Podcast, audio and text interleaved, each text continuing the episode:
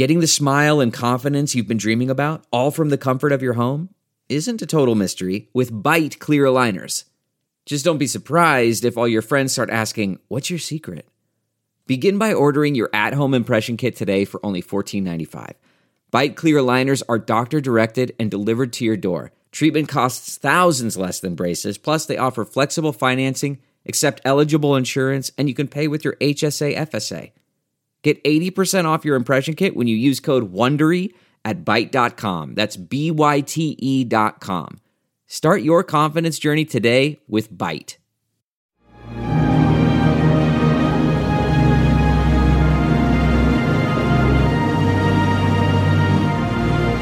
Judge Napolitano here on Judging Freedom. Today is Thursday, January 6th, and I'm going to talk to you in just a moment about problems with the verdict in the Ghislaine Maxwell case.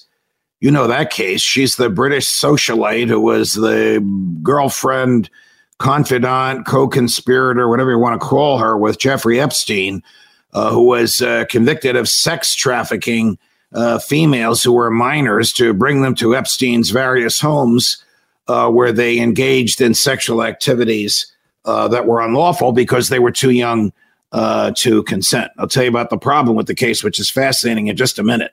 But I want to thank you. I want to thank you for watching uh, these pop ups.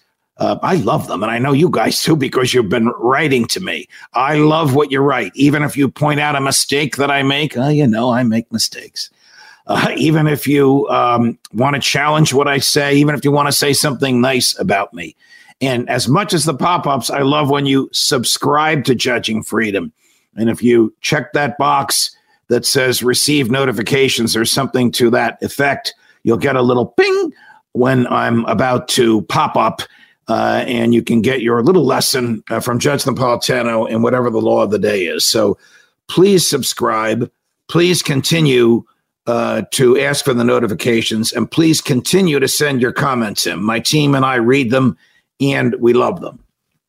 All right, here's what happened in the Ghislaine Maxwell case. Uh, she was convicted last week. Um, in the past two days, one of the jurors who convicted her has been all over television. I won't give you this person's name.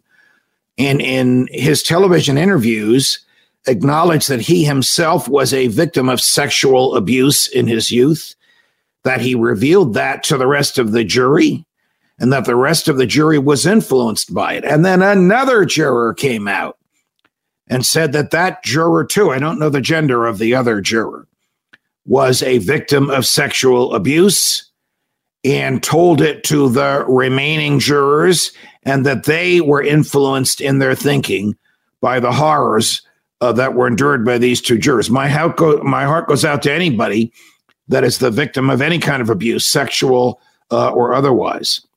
But before you become a juror in a sexual abuse case, just like before you become a juror in any case, you either answer questions verbally under oath in the presence of uh, the judge and the lawyers, or you answer those questions in writing under oath.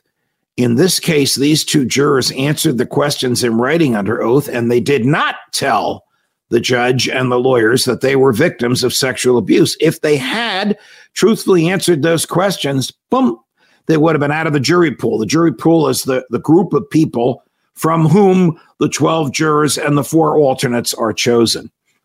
So you had two people on the jury who were victims of sexual abuse, who had a predisposition to convict, and who did not reveal this truthfully to the court. My God, what a nightmare for the prosecutors. Prosecutors know this is a nightmare. So when defense counsel wrote to Judge Allison Nathan, the United States District Court judge sitting in Lower Manhattan. By the way, recently nominated by President Biden to the Second Circuit Court of Appeals, which is the intermediate appellate court right above her and right below the Supreme Court of the United States, also sitting in Manhattan. Uh, the the prosecutors wrote to Judge Nathan and said the the defense defense counsel is right. You got to look into this. So these two jurors, for better or for worse, will now be interrogated under oath in uh, private by the judge in the presence of defense counsel and Ms. Maxwell, because the defendant is entitled to be present at every stage of the proceedings against her, even a stage that she has requested, and of course, in the presence of prosecutors. What do I think? I think the conviction should be uh, overturned and the government should begin negotiations for a plea agreement with her, or the government should begin to try this case again. And I think the government should investigate these two jurors for lying because they signed under oath that they answered these questionnaires uh, truthfully. One of them said, I tore through the questionnaire. I didn't read the questions carefully. That doesn't wash.